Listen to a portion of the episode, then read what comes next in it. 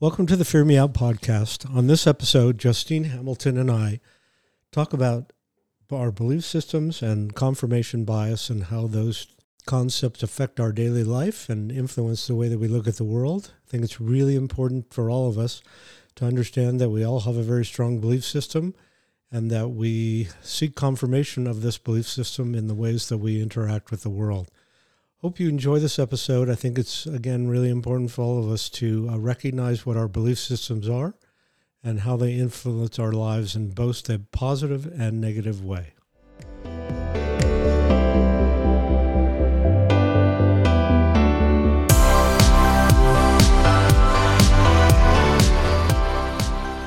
There are two basic motivating forces fear and love. When we're afraid, we pull back from life. When we're in love, we open up to all that life has to offer with passion, excitement, and acceptance.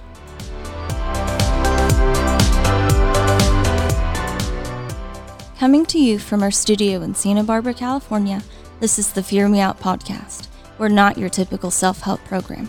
Our show takes a deep dive into those psychological issues that affect us on a daily basis. We hope to shift your perspective and have you experiencing emotions differently. Now, Dr. Dana Saperstein. Welcome to the Fear Me Out podcast. On this episode of the podcast, Justine Hamilton joins me in a discussion about belief systems. I don't think that most people understand that they have a very strong belief system that they go through life with. And I thought it was really important to talk about it and to, uh, to sort of bring up the notion that we should all examine our belief systems and uh, do the best we can to be open to other ideas and and ways of looking at the world. It seems that the more that we hold on to one way of looking at things, the more extreme we become. Justine, welcome. I really appreciate you coming in to talk about belief systems, and uh, we'll take it from there. Yeah, thank you, because I need to listen to this podcast, and and I have some questions about it because when we started talking about doing the episode on belief systems, I was like, God, what are my what is my belief system? I don't even know. And um, so I think it's given me a chance to kind of give it some thought and think about it. But I feel like I'm probably not the only one out there that goes through life with some sort of belief system, but doesn't even really know what it is. So thanks for talking about this today, Dana. Sure. Um, so let's just start from the very basic. Okay. What are belief systems? That's a, I mean, I, I, I think it's a good question because we don't want to take for granted that, right. you know, that anybody, I mean, most people don't think about it so when I was doing some research, the, the main definition that I found about belief systems is that it it's a sort of a set of principles or tenets that hold together uh, and form the basis of a religion, a philosophy, or a moral code. Religion, philosophy, or moral code. Yeah. Okay. I mean, most people sort of recognize belief systems as a religious sort of philosophy. Mm-hmm. But, you know, there's a lot of people who are not religious you know, in any formal sort of a way. Um, but we certainly have philosophical belief systems, and we all go through life with a moral code or a lack of one, right. or somewhere in between. Right. Uh, I think it's really important for us to kind of everybody to examine their belief systems. And I would think they're pretty individualistic, correct? Like everyone kind of has their own. Yes, I, I do believe that that's true. I would say that in the last few years that our belief systems have been challenged in a very major way, uh, certainly in a political realm, in order to create a division as strongly as possible between one set of belief systems and another, mm-hmm. because uh, the most effective way to, to sort of take over the world is divide and conquer. Right. And so if you can divide people against each other, it's much easier to take advantage of them and use them to your advantage. Right. Yeah, that I agree. Politically, yes. Do you think philosophically that's also been the case recently or well, morally? I, mean, I, I really believe that the philosophy that was portrayed, certainly in the Trump administration, is that if somebody doesn't agree with you, they're your enemy and you should hurt them. And you lie. Just yeah, well, that, I mean, that's all part of it. Do whatever you need to to accomplish your agenda. Right. And that it's okay to hurt people. As a matter of fact, it's a sign of respect toward your leader if you hurt the people that don't agree with you. And I think that's a very dangerous way of uh, encouraging people to discard their conscience and um, act in really immoral ways.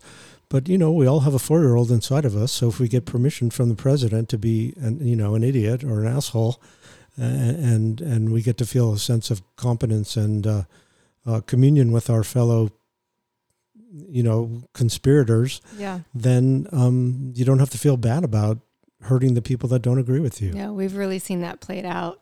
And it's really sad yeah, because I mean I'm I would be the first one to admit that I'm guilty, big time, Yeah. because um, my feelings were so radicalized against the man himself, not his Mhm. politics. I don't really care about that because I don't think that's relevant. I think it's more the idea that you are looking to take over the world, and that it's really okay to hurt people who don't agree with you. It's hard to resist reacting to that or joining it if you're that kind of person that's looking for someone to, you know, tell you how to live in the world. Yeah. Yeah. He's got quite quite the strange belief system. Yeah. Um, uh, belief systems are they're they're usually talked about um, from a religious perspe- perspective, as I mentioned earlier. But we also, uh, like you said, we have political, societal, philosophical, and spiritual belief systems, along with uh, you know other ways of looking at things. And um, our core beliefs are usually strong, long-term beliefs that we have that help us understand the world in a way, and and how it works and who we are in the world. So if you think about it from that perspective, understanding who you are, how the world works, and how you function in that world, those are fairly important concepts that we go through life with. That is life. Yeah, and that's really what our belief systems are all about. Is they, they answer intellectually those aspects of pretty much the way we live our lives. So how are they formed? Do, is this when does this start and what's it look like? Well, I think that your belief systems start from the moment that you're born, maybe sometime before that, but I can't guarantee that. But certainly from a very early age, your family is going to teach you what matters, is they're going to teach you how to live in the world. They're going to either overtly or covertly um, teach you whether your feelings are acceptable, Mm-hmm. whether you're lovable for who you are, or what kind of changes that you need to make in order to feel connected to the family. So, um, and and it's certainly, as we talked about in the shame episode, the amount of shame that you suffer as a kid is going to influence your belief systems or your belief system in a huge way. Right. Because if you're shamed into believing you're a bad person, you're going to then develop that as your belief that you're not a lovable person, that you're not smart, that you're not, you know, capable, that you don't have much to offer, and that your job is either to be the pain manager of the family or to be invisible Yeah. Or to create a false version of yourself that's accepted by your family. Yeah. There's a great quote I always think about with my family is, you know, what you tell them they will become. And I Yes. think about that a lot when I'm with my children. Mhm. And, you know, you, you really do have to be careful of what you say because they hear it and then that that's how it plays out. That is what they become. Oh, absolutely. And plus how you behave Right. with them and Right. how you behave with yourself Yeah. and how you behave with your partner is all going to influence the belief systems that they develop.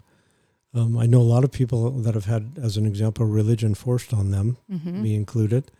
And um, the belief system that I developed as a result of that, it was just to become more rebellious than I was already was. Mm-hmm. It didn't really help me very much. It just made me feel bad about myself, but I just hated what I was being forced to participate in. Mm-hmm. And um, it's sad because I'm, I'm sure that there were aspects of, you know, growing up as a Jewish person that were good. I just couldn't see any of them Right. because I was made to feel so bad about not wanting to participate in the religious aspect Yeah. of, Boomeranged. yeah. There are a lot of unhealthy belief systems that we do develop over the course of our childhood. A lot of people feel like they're worthless because it, that happens as much from neglect emotionally as any other way of being treated as a kid. If you really, really want to hurt somebody that needs you, pretend like they don't exist Mhm. or act or behave toward them like they don't matter. Mm-hmm. There's nothing that hurts more than being neglected and abandoned emotionally. So let's let me ask you this from a therapist's point of view. Um, let's say you have your family, your parents are neglectful, your mom and dad aren't taking good care of you, but you've got one relative out there that really kind of does take care of you and and make sure that you're okay. how strong of an influence? Like, do you need one relative kind of looking out for you, or do you need six? Like, how how much of an effect do you need from someone else to really make sure that you don't just get that? Oh gosh, I'm worthless because my parents are not paying any attention. I think it depends on how much time you spend with that one good, loving person compared Mm-hmm. to the amount of time that you're going to spend with your parents. Yeah. So I'm not sure it's a numbers. Okay.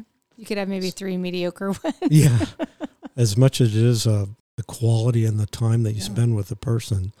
But I will say that I know lots of people that have been really loved by either a grandparents or a, somebody, friend of the family, aunt or uncle, whatever. And it's really helped. Right. But I don't think it ever takes the place of um, wishing that one or both of our parents could see us for who we are Yeah. and love us for who we are. What if you have one? What if you have one neglectful parent and one parent who is present? What's what Well, are your odds like then? Again, I think it helps. hmm But part of the difficulty in that is that how come the one good one is not protecting you from the one that's hurting you? hmm Because I think that that lack of protection feels like a um, betrayal. Hmm Do beliefs do belief systems change over time? Um, I, I think they do. I think that there are things that happen in life that can wake us up to a new way of looking at things. That would also depend on whether you're open or not, hmm um, and how severe the uh, the punishment was that sort of helped you develop your belief system. Right. A lot of people that I've met that were physically disciplined have pretty strong belief systems about their lack of value. Give me an example. Well, I mean, I, I, I know I've talked in the past about a kid who um, I met who he was throwing up on the way to school every day. Right. Um, and uh, it turns out that his father, his father's belief system that what makes a man is not needing anybody else. hmm And so this little kid was super sensitive. He needed connection and he was super scared and lonely as little kids can all, often be. Right. And his father, you know, used to hit him with a belt all the time when he expressed any kind of Emotion. what his father perceived as weakness. And Mm. eventually he became a heroin addict because he was so ashamed of himself. Right. So that's a sort of a radical example. I would say in my own life, uh, when I was four, I lived um, in Brazil for a while. And there was a woman who came uh, to take, he, she was a nanny that took care of my brother and my sister and I. And um, somehow she and I connected to each other. Mhm. And it was really the first time in my life I ever felt love in a tangible way. Right. I mean, I, I believe my parents loved me, but they were so messed up themselves that they weren't capable of really connecting on any deep level. hmm And this woman was like a miracle in my life. I, I, I can remember just following her around everywhere like a little Mhm. duck, you know, Mhm. that bonded with his mom. Mhm. And I, I just couldn't get enough of how much she loved me and how, how sweet she was. right. And up until that moment, I didn't really understand what being loved by somebody else felt like. Yeah. And I, I, I have a picture of her, and I think I mentioned uh, once before in another podcast that uh, if you look at my wife when I met her, and you look at a picture of this woman, they're so identical. That's interesting. Yeah. and I really never understood that till you know later on. I thought, oh my god, this woman looks so much like my wife. Did you show the picture to your wife? Yeah. Did, what yes. does she think? She Uh, thinks well, so I mean, too? their their body types are identical, yeah. just very tall and thin, and their their face not the same, but Yeah. but that feeling of love was so wonderful. Yeah. And I remember when we moved away and left her behind, I don't think I ever remember feeling as brokenhearted as in that moment of realizing that she was gone from my life. I'm sure. And I think my mom was super jealous of my relationship with her because I just lived for her presence in Mhm. my life as a little kid. So she had a positive influence on your belief system. Yes, because growing up with my parents, it was a very negative, frightening experience. My Mhm. mom lived in anxiety land, and my dad was very disconnected, and all he cared about was making money. He was a nice man, but he was obsessed because of the poverty he grew up in, and he was a very self-centered person in that regard. So uh, it was lonely. Yeah, isn't it amazing as an adult you recall these memories from your childhood that when you really actually felt that warm love that was authentic and the feelings that you have now 50, 60 whatever years later Uh-huh. they they they still feel as intense. yes. They still feel so warm. I have this memory of my aunt who took she she didn't have any grandchildren or um nieces and nephews of her own other than my brother, sister, and I. And I have these vivid memories of being with her on her farm picking blackberries and her holding me. And I had to have been three because she had to hold me and just someone giving you like the the, most beautiful blackberries ever. And just I remember what she was wearing and what she looked like and how it felt. And it's it literally feels like God. Yeah. You know, and it's just it's so nice. But I'm sure she had a very positive impact on my belief Yes. system too. Absolutely. Yeah. Yes. Um, I think it's I think it's it's um, important to take stock of the people that have shaped our belief Yeah. systems. Yeah, both of them. You have to look at the negative as well, right? Yes. Yes. Well, I mean, I, again, I know that the absence of my parents emotionally certainly affected me really strongly. Right. When I was like, I don't know, eight or nine or 10, I used to steal my dad's bathrobe and wear it and use it as a blanket. Oh. And the reason I did it is because it has his scent on it. And it was the only way I could feel connected to him Yeah. was stealing a, piece of his clothing. you're And- like a little puppy. yeah, I was. And Yeah. he would walk around screaming, where's my, God, you know, Yeah, where's my, and he would always know where it was because. I would I stole it from him, and I remember wearing his shirts and all of that because Mhm. um, it was the only way I could feel a visceral right. connection to And him. And he had no idea.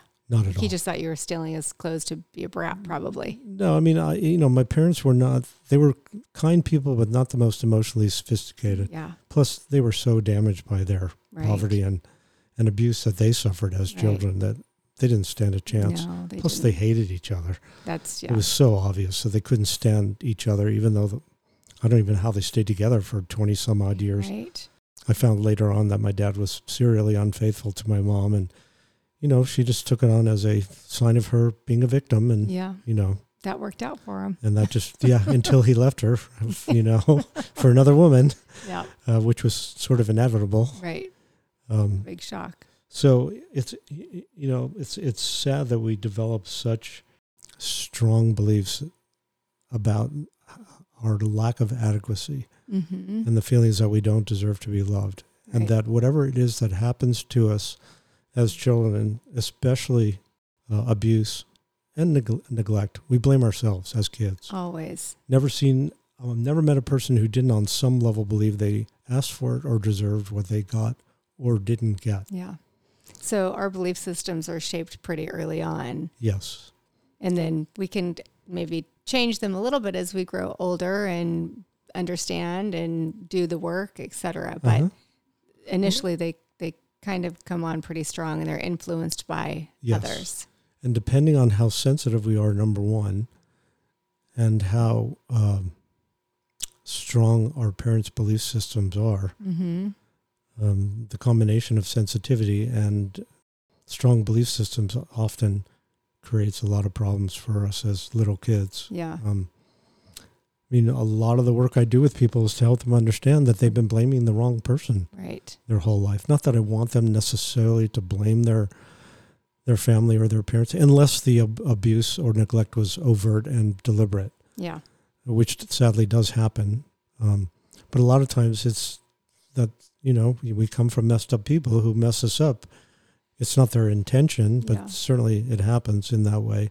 And if you add a really strong religious structure on top of it, Mm-hmm.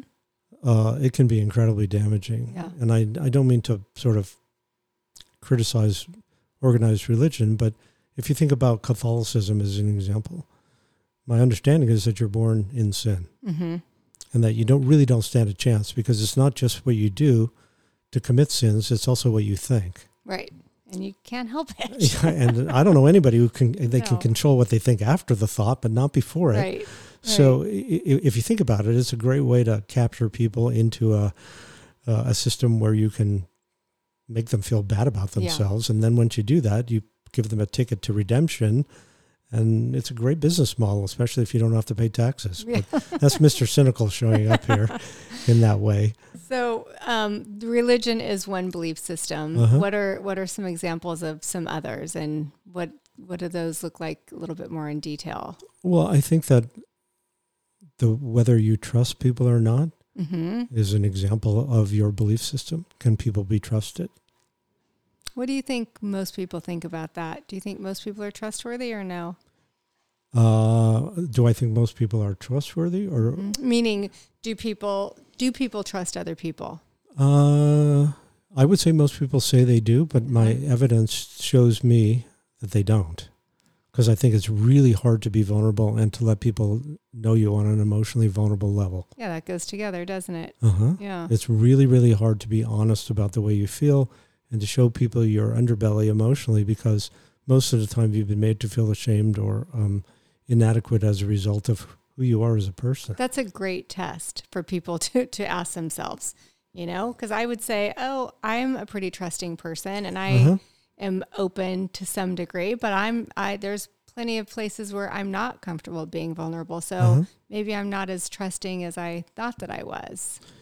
Um, I, I think it's, I, again, trust is a huge component of how we live in the world. Can Yeah. you can you trust anybody? Right. And we all know where that comes from.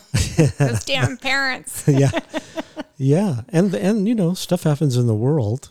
Um, I, again, when I lived in Brazil, uh, at the end of my tenure there, I was looking out the window and there was a um, political uprising taking place, and I remember seeing soldiers killing people as a Oh, four and a half year old, and I was thinking, this can't be real. This is like the craziest thing I've ever seen. But you know. I watched people getting killed when I was a little kid. Yeah. And um, I think that that eroded my trust a little bit also. Uh, In, I'm- in soldiers Yeah. or in life. Yes. uh, and I remember even crossing the street when I lived in Brazil. I have such a clear memory of saying to my dad, These people are crazy because nobody would stop to let us cross the street. Wow. And if we tried, you know, they would be happy to run us over. right. Don't trust even, them. Even as a little kid, I was like, this, this is cra- this place is nuts. It's Mhm. crazy. So, uh, you know, I think it depends um, on a lot of different stuff, but yeah. uh, it's very experiential. Yeah. I learned not to trust teachers when I moved to the United States, and I wrote a story about my experience in Brazil, Uh huh. and the teacher didn't believe it. She thought I was making it up because what seven year old Right. Talks about watching people being killed? And so she wrote a note to my parents saying, There's something really wrong with your kid. He's got a very active imagination, and you better figure out what's wrong. And I kept saying to her, This is true. I'm not, this is not my imagination. Yeah. But she could not believe that, uh, that I could have had that experience at such a young age. Did your parents defend you to the teacher? No, my parents were the kind of people that believed that teachers and people in authority like that Mm-hmm. uh, were to be trusted. Mm. So um, I never stood a chance in school, even though I was not what I would call the most cooperative kid Yeah. in the world. Yeah. I just had a similar situation happen in my life last week. We'll talk about it after the podcast. yeah. So um, my experience in school and with teachers was not very pleasant because I was a difficult kid. Yeah. So beliefs, um, religion, trustworthiness. What are what are some of the other? Well, how you feel about yourself as a success or a failure mm-hmm. is really important because a lot of people feel like they're a failure, even though they haven't really failed. Yeah. because they've been made to feel like they're a failure. Do you ever see people that were made to feel like a failure, but don't, But don't what? but don't feel like a failure? That that feel like parents that have, you know, knocked a child down, so to speak, but that kid comes out without any therapy, without anything, just feeling like they're okay. Boy, I don't think so. But my experience is very biased because people don't call me up and say, "Hey, I would like to come and see you. My life is going great." Yeah. so my sample, both personally and professionally, is Yeah. regular regular people Yeah. in the world who yeah. You're seeing know, all the ones that are struggling from in one way or another. Right. So I, I, I can't really speak in a you know in a general way because I think that I think most people don't believe that they deserve to be loved the way that they would like to be loved. yeah. I That's a see that a lot with people. Oh, that's a big one too. Going through life, not knowing if or feeling that you're like a failure, because that's gonna just Uh-huh. permeate everything that you do in life, Yeah. right? Yeah. Do you feel like of the of the different sort of belief systems, one's stronger than the other? Well, I think being made to feel inadequate leads you to feel like a failure, I guess, in a Mhm. way. I know I've talked about this again in the past, but people that win the lotto, they do studies on people that win huge amounts of money, gifts um, that they didn't do anything to deserve. And 80% of people that win the lotto within two years have nothing left no family, no friends, no Wow. money, no nothing. Nothing. And a lot of that has to do with the fact that, again, generalization here, that a lot of poor people play the lotto. Mm-hmm. So when they win, they get a huge amount of money. Mm-hmm. And because they, on a level they're not aware of, don't believe they deserve it, Oh. they become very self destructive. It happens with professional athletes that grow up in really difficult circumstances. Mm-hmm. They oftentimes become enormously wealthy and get a lot of attention for their athletic ability. But uh, your athletic ability is only one slice of who you are as a Yeah. person. Yeah. And if you've been beaten and made to feel, you know, and seen the most horrible things as a kid, all the adulation in the world is only going to help you when you're playing basketball or football or Yeah. whatever. But when you're living your regular life, it's Right. very common for people to end their sporting career with no money. I just read something the other day. Dennis Rodman, do you remember him? Uh huh. He his net worth now is like eight hundred thousand dollars. Which is crazy because he was a Yeah. trillion billionaire. Yeah. And you know, Yeah. spending on cars and Uh huh. homes and whatever else just to fill that void, I'm sure. Yeah. Yeah. So I think m- much of life has to do with how you feel about yourself, and Mhm. that is your belief system, Yeah. Right. or at least your belief system comes out of how you feel about yourself. Yeah. So that again is an important reason why people should examine their belief systems. I think that the hardest thing is being open to different ways of seeing the world. That most of us get a really strong kind of belief system that we live with. And then there's another concept that I think is really important. It's called confirmation bias Okay. which is you know a weird name, but confirmation bias is a tendency to interpret new evidence as confirmation of your existing beliefs and theories. So, So a lot of us seek experiences that confirm what we already believe. uh, yes. And, yes. and we disregard the ones that don't match the way that we Oh, feel or believe. you throw social media into that? yes. Yeah. Yeah. And I think that's just continuing to divide us even more, obviously. I Uh-huh. mean, you know, you just, the whole algorithm is set up to enforce what you're looking at, what you believe, what Uh-huh. you're thinking. Yes. And then so we don't ever see the other person's side, which is Yeah. just making it worse. So there's a lot of people that spend a lot of time researching confirmation bias because, uh, especially for political reasons, because th- there's a lot of politicians that would like to win elections, obviously, Mhm. and in order to do that, they have to change people's belief systems, Yeah. and that's a really hard thing to do. How does how do you even do that? What does that look like if you're trying to do it for Well, your own personal gain?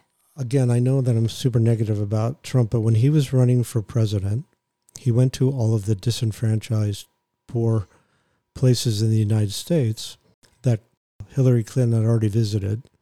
Now, the Democratic philosophy is we got to work together to solve our problems. Yeah. Most of the people that lived in those communities had already tried everything imaginable to redeem this place they live and to find a way to uh, live a life that was marginal at best. Mm-hmm. So that philosophy is not going to work very well. That belief Mhm. system is going to fail because these people have lost hope. They, yeah. So if I can go in there as a savior Right. and say to people, I'm going to make America great again, you just sit on your butt and I'll take care of it for you, Right. regardless of whether that's true or not, it works really well. Well, it's to nice capture to hand people. off the baton to someone else to take care of your problems. Uh-huh. So I think that well, that's one of the reasons why he was so incredibly successful because he understands failure because he's really good at that. Yeah. And he also understands how not taking responsibility for your failure is a really important way to stay wealthy and successful. So Yeah. he just used that idea to pretty much capture a very large number of people who have Mhm. already given up. I mean, if somebody said to me, I'm going to save you and take care of you, or we got to work together to solve a problem that has no solution, which one are you going to vote for? I know. It's always been so ironic to me that, and we're not going to talk about politics, um, but it's always been so ironic to me that the people he went after that he got to really believe in him are the people that he's hurting the most. The people Uh-huh. that need social services Right. and, you know, immigrants, et cetera. And it's, those are the people that, you know, back him. Uh-huh. And you're just like, no, no, he's, he's not helping you at all. Yeah, but the reality doesn't matter. The fantasy that somebody's going to save me. yeah. Uh, I mean, let's look at the Walt Disney Corporation as an example. Right. Find me one movie that has ever come out of that studio that doesn't involve the rescue fantasy as an True. example in a romantic sense. Yeah. Initially, it was always men saving women and then riding off into the sunset. Mm-hmm. Uh, now it's women saving stupid men and riding off into the sunset. Mm-hmm. So the gender has the savior gender has changed, but the recipe is still the same. and most people are brought up and um, really strongly influenced to believe in the rescue fantasy as a uh, way of finding love and holding on to it. Do you think so? Oh, absolutely. I see it over and over and over again. That we believe that if we can save someone, they'll love us forever. Yeah, that's true. And yeah. usually the person that's being saved feels like they're being controlled. That's not love. Right. And they don't feel loved. right. So oftentimes it goes very badly because even if the person that's trying to save them is giving good advice or whatever, it's not going to be accepted because it feels like it doesn't feel like love. It feels like an agenda. Exactly. Yeah, and I see that happen with tons and tons of people that um, that that's their recipe for love, and they don't even realize it because it's just been ingrained in us from the from the day one. But and beside, but so that's part of our belief system also. But Uh huh. outside of like the silly Disney movies, like where where else do we do we see that? Is that just Well, every time you turn on the news, we are conditioned to believe the world is coming to an end constantly. Every news station now has an alert at every news story that shows up. That didn't used to be that way back in the Mm. olden days. mm, News just used to be news. Now it's always been negative, right? but now it's like red alert. The Yeah. letters are in red Yeah. and everything is on high alert. And the reason that we're conditioned that way is because um, the people that run the economy know that we're not going to buy stuff unless we're anxious and want to make ourselves feel better. Mm-hmm. So I think the economy would collapse if we stop being fed a diet of fear all the time. Yeah. And I can't even tell you how many people right now are so disillusioned and scared about what's happening in the world Really. because of the constant diet of that it's the end of the world Mm-hmm. because of climate change and economic factors and political factors and Yeah. all that stuff. Yeah. And I'm not saying those things are not a problem, but I don't personally believe that the world is in any worse shape than it's ever been. It feels like it, but then if you think about history, it's like God, there's been some really crazy times in history as well, with Well, wars. I was reading about smallpox, which I know sounds really ridiculous, but smallpox was the biggest um, disease that has ever ravaged the world. And it took hundreds of years to figure out where it came from and how to treat it. wow. And there was a man who actually was smart enough in the 1700s to find people that had smallpox and take a tiny little bit of, of a needle and scrape some of the uh, the uh, disease from somebody from one of their pox, right? Mm-hmm. And then inject it into a healthy person. And that person would get just a tiny little rash, but then they would become immune Mm-hmm. To the disease. He Right. figured out immunity Yeah. and how it worked. And he was drummed out of the scientific community for his heresy. You're kidding. And it took probably a couple hundred years after he discovered that that was the way to treat diseases like that before somebody else figured it out that it Mm. was the truth, mm-hmm. You got all the credit. right? because, yeah, because um, it was too scary for people to look at things from a different belief. Yeah. I mean, during the Black Plague, I laugh because that's what started the Inquisition in Spain against the Jews. Because Ah. in Spain, the Jews got blamed for the Black Plague. Mm-hmm. And so it was a really good excuse to go and kill all the Jews Mm-hmm. to blame the plague on them. Yeah. I mean, I'm not sure what being a Jew has to do with Right. people getting the plague, but Right. it worked, Yeah. right? I mean, imagine waking up every day with a with a cart driving down your street, and you're throwing all the dead bodies out of your It's house, Just crazy. right? And seventy percent of the known population of the world died during that time. That's not what's happening now. No. I Even with the plague we just went through, yes. it killed a lot of people, and I'm not trying to minimize it, but it didn't kill seventy percent of the population of the world. No, and it was over pretty quickly, Uh-huh. and you Yeah. know it's gotten under control, and So Yeah. I know things are bad, and I'm not trying to say, oh, just ignore everything that's you know a problem. But what about the attention that's not being paid to people that are solving the problems and coming up with all the amazing right, in, ingenuity that? Um, right. That's what's amazing. Yeah, I mean, again, I'm giving a plug to the website called Upworthy.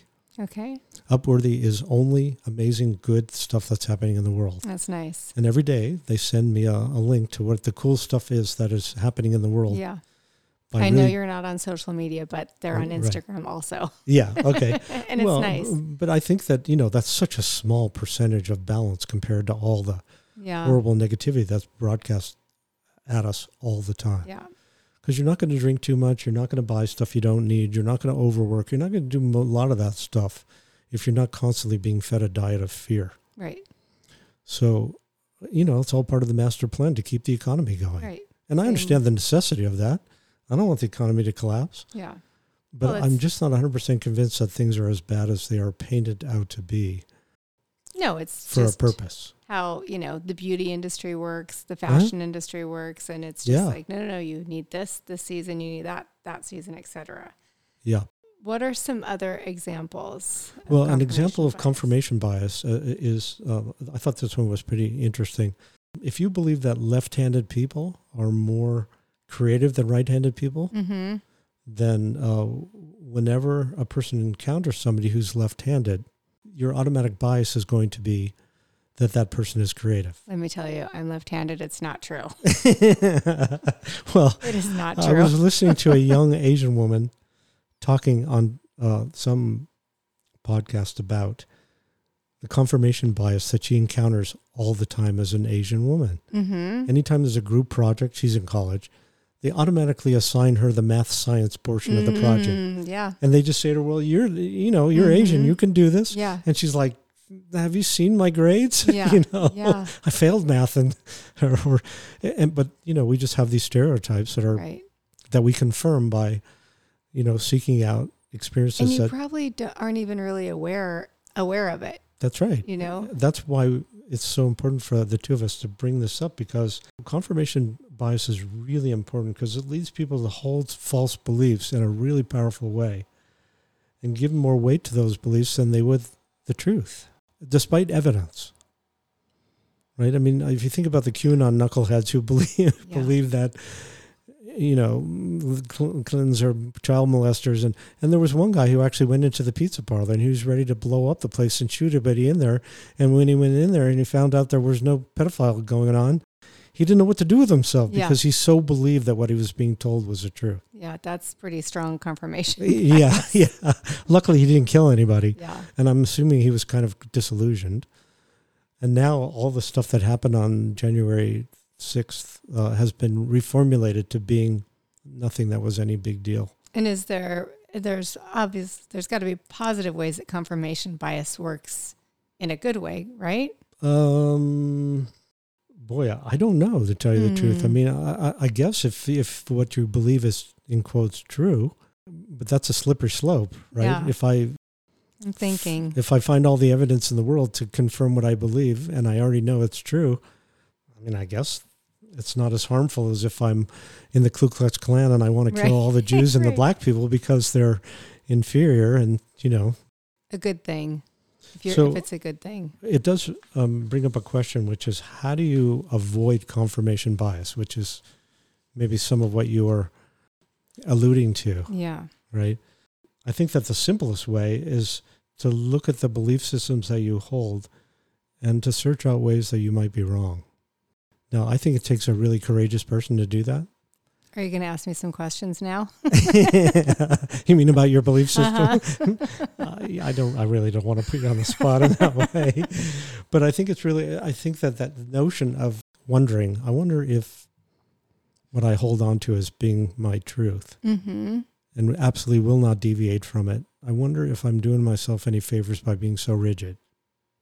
Right. And where that comes from, Yeah, like why you have that belief. yeah.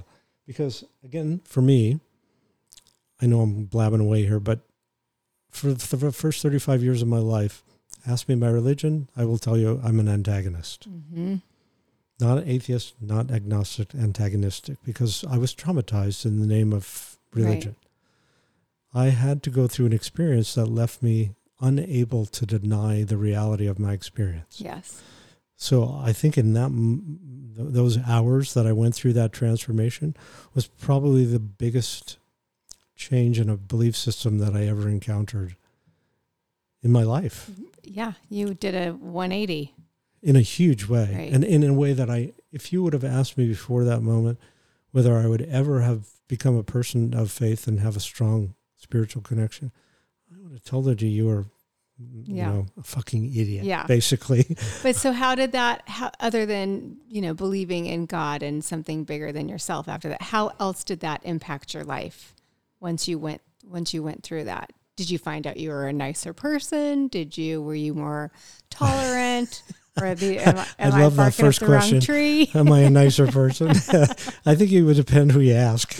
Because I know sometimes I'm really nice and other times not so much. Um, I think the way that it changed me was to help me feel less frightened of the world and less untrusting Okay, in a lot of ways. because God had your back.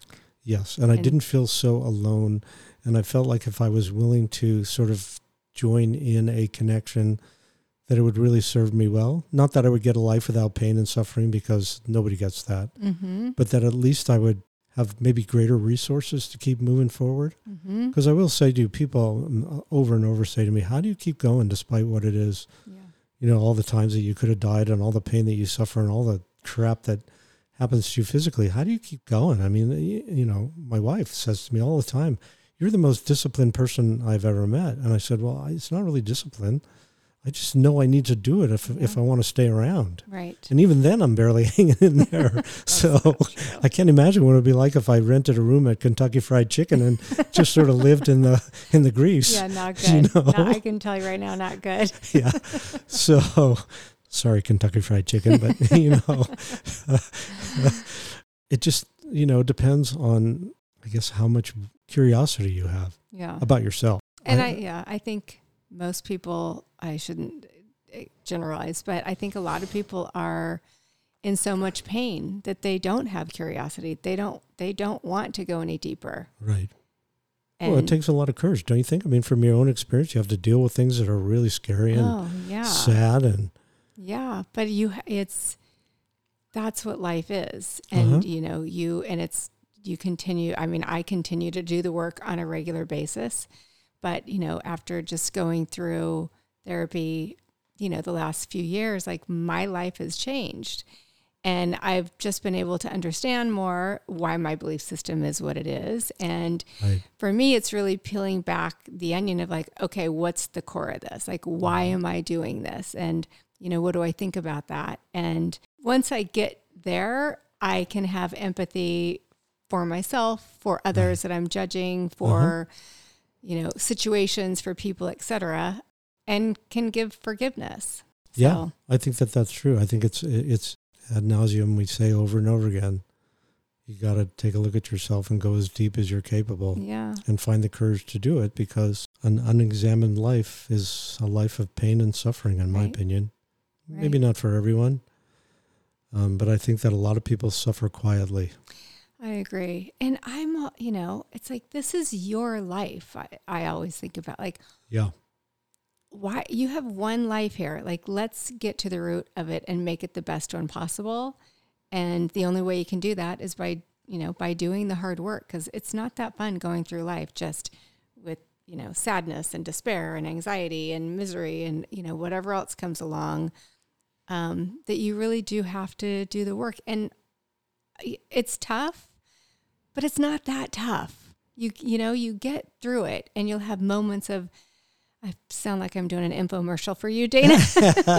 You'll have moments of, you know, toughness and sadness, but gosh, you, the the reward is so much better once you come out the other side. So yeah. Well, That's- again, you are kindly preaching to the choir. I know, I know. I'm Um, I'm just I'm I'm just really kind of talking to any listeners out there that you know they go through life and they're they know that maybe there's something that they're not happy with or they want to make it a little bit better and they're scared like we're all scared and it it's hard and it doesn't feel good but man the reward afterwards is so beneficial Right.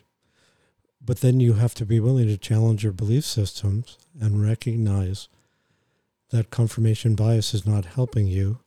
Uh, it, it does serve a purpose, though. You asked before, is there a positive about confirmation bias? Mhm. And it's really an efficient way to process information.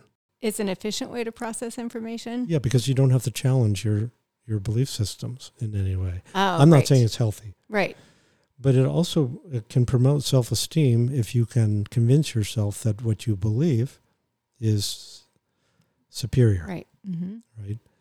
Uh, I worked in an office for a long time when I first started my practice, and the woman that um, answered the phone, she was a really sweet, kind woman. But, um, and we got along really well until religion came up. And she was a really super born again Christian person. And we would have conversations every once in a while when I forgot who I was talking to Mhm. about God and, you know, spirituality. And she would just look at me like I was completely insane because um, I told her that I believed in God. She said, Well, you haven't accepted Jesus in your heart. So there's no way in the world that you have a connection to God yeah. because that's the only way you can do it. Until you accept Him as your Savior, you're doomed to hell.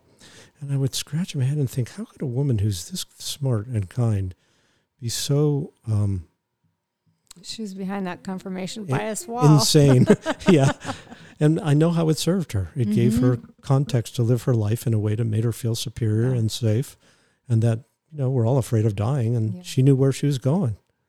Yeah, I think I don't know. What do you think that religion is probably the belief system that has the strongest confirmation bias hold? Yeah, that and politics, I think Right. the two of them. But, you know, I have to say self esteem is another one that, I mean, I don't care what religion you are, what political affiliation you have, how you feel about yourself determines pretty much everything about the way your life works.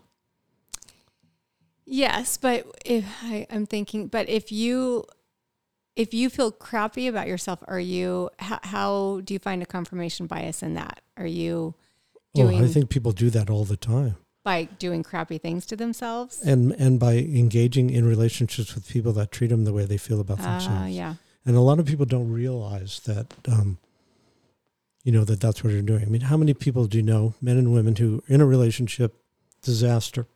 I'm never going to go out with somebody that does that to me or is like that ever again. mm-hmm. And then two months later, they got the same person in a different body, yeah, and it's so clear from the outside, like you know that that's like right. the same person, Right. and in their mind, there's no similarity at all. You're right, right. but I think that that we always find people that confirm the way we feel about ourselves, hmm good or bad or in the middle. Yeah. So I guess it's kind of spread across the board, Yeah, the confirmation bias. because I, I see a lot of people who actually occasionally get involved with someone that they really fall in love with, and they try really hard to show that person what love looks like. And the person on the receiving end doesn't feel like they deserve it. And so without realizing it, they sabotage the relationship. Wow. I've seen more people sabotage the goodness in their life than anything else if it doesn't fit the way they feel. Yeah. Well, that would make sense. And How do they usually sabotage? Oh, and by finding fault in the other person and by creating all kinds of drama, being unfaithful, all kinds of different Mhm. Yeah. ways of alienating somebody who really wants to be with you, Yeah. but scares you to death because of like um, the way that they're loving you, not because they're not treating you well, because they're treating you in a way that you don't believe you deserve. right. And it's so sad to see that happen. Yeah. Heartbreaking. Yeah. So most people that have been brought up to feel really crappy about themselves end up finding people in the world that confirm how they feel about themselves. I've had a fair number of dads of young children, especially female children, come in and say to me, you know, I'm maybe high school age or whatever, junior high. Why is my daughter, as an example, bringing home such losers? right? And because I'm a kind person, usually, I don't say, uh, go look in the mirror. Yeah. Yeah. I try to find a subtle way of saying, you know, if you have not taught your daughter that she's adorable and deserves the kind of attention that she needs, Yeah. then she's going to bring home you. Mm-hmm. Mm-hmm. And vice versa. Yes. Uh huh. Yes. And and you know, I try to find a kind way of putting it, and I try to do the best I can to get dads to wake up and realize that their job is not just to support their families; Yeah. that they have to show up emotionally and show their kids their, you know, their vulnerability because Yeah. men are not so good at that sometimes. No, I think we need to do a podcast on that. I've got a couple guys I can bring in. yeah. Yeah. well, because we're not, you know, it's not part of the way we're raised. No, it's it's it's a belief system, right? Mhm. Like, you know. yeah. I mean, we- again, I know I'm picking on men here, but I can't tell you how many men have said, "What is wrong with my wife or my kids that they don't understand how much I love them?" Right, And then my response is, "When's the last time you told them?" right. Well, some people tell their kids and their wife all the time. I met a man once who never said the words once, Yeah. and Well, he said, "He said I don't need to say it; they should know it." And I said, "Well, okay, how should they know it?" Well, because I take such good care of them. mhm. And I said, "W- if you said those words out loud, do you think you're going to like spontaneously combust or something? Maybe you should learn how to, how to utter a few syllables that might help fill in the blanks. Yeah. Oh, I can't do that. That would make them weak and I would be weak. And, Yep. and I just think, oh, come on, give it a fucking rest. Yeah, I know. I know. It's so sad. it is Because sad. what is the harm in telling somebody? it's the nicest thing you can say. Yeah. Or what's the harm in crying with your children or in front of them Yeah. and all of that stuff? Yeah. Because the more that you withhold who you are from the people that love you, the, the more they feel like you don't love them. Right. And it's not about them. It's about you thinking that if you show people who you are, they're not going to love you. Yeah. And it's hard for people to acknowledge that um, they're their own worst enemies because of their belief system. hmm Man, that's where it all starts, huh? For, for my way of looking at it.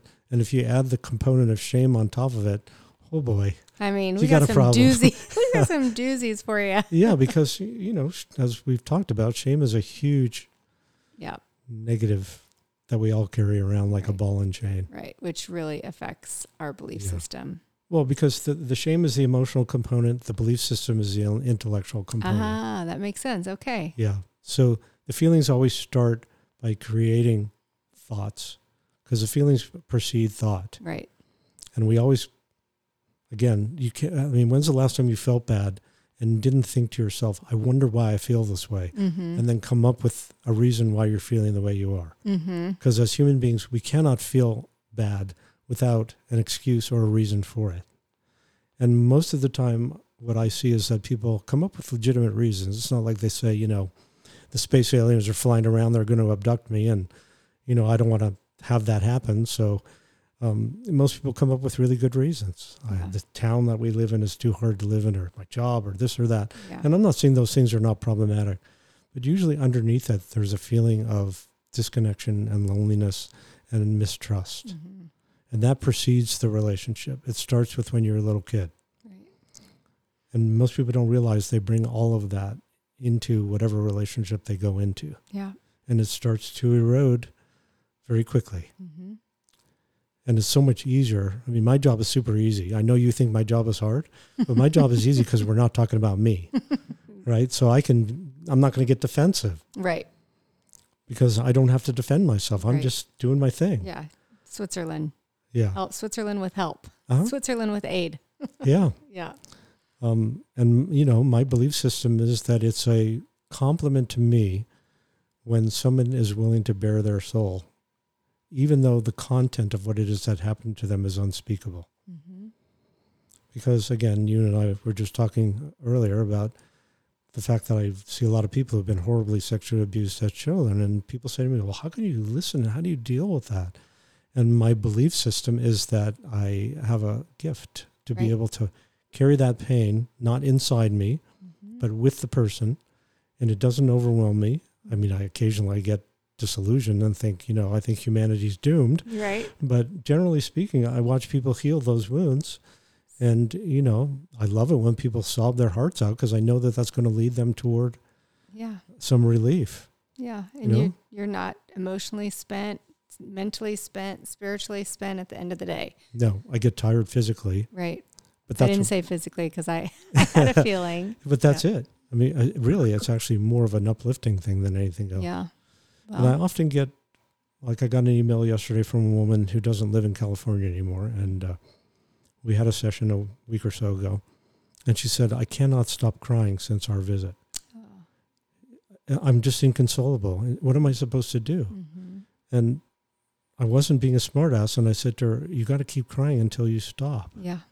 She was not expecting that. She was expecting me to find her a solution to stop crying. Mm-hmm. And my response is, the best thing in the world for you to get this out of your system. Don't Mhm. shut it off. Mm-hmm. I know it's not convenient to sit in your office and cry all day, Right. but you know, you own the business, so you're allowed to shut the door and cry, right? Hopefully that's not why you're crying. Right. Because I think that people have a legitimate need to get this stuff out of their system. Oh, I agree 100%. So to cut it off or to pathologize it and all of that, it just seems really sad to me. Yeah. And then it just, it just our world where we tell men and boys not to is Yeah. just doing them the biggest disservice. Huge disservice. Yeah. So again, I'm as guilty as anybody else of having a really strong belief system. Mm-hmm. And I certainly have spent many hours confirming my biases. with the stuff that I read and all of that Mhm. because um you know, we all want to feel like what we Right. think and feel is real. Yeah. So it's normal, but it's also important because I've had to apologize to family members, as an example, as a result of what happened in the political system years ago. Mm-hmm. Because uh, it was so divisive and so awful, and I never had to th- consider that before. Yeah. Um, and I felt really bad that I was um, swept along with the hate. It's so hard to resist Yeah. Hating people that don't agree with you. I know. I know. Because uh, you know, I got that little kid inside of me, Right. and it was that little kid was actively uh, pursuing violence until I was a teenager. Yeah. So I had free reign. Right. Not a good way to be brought up. right.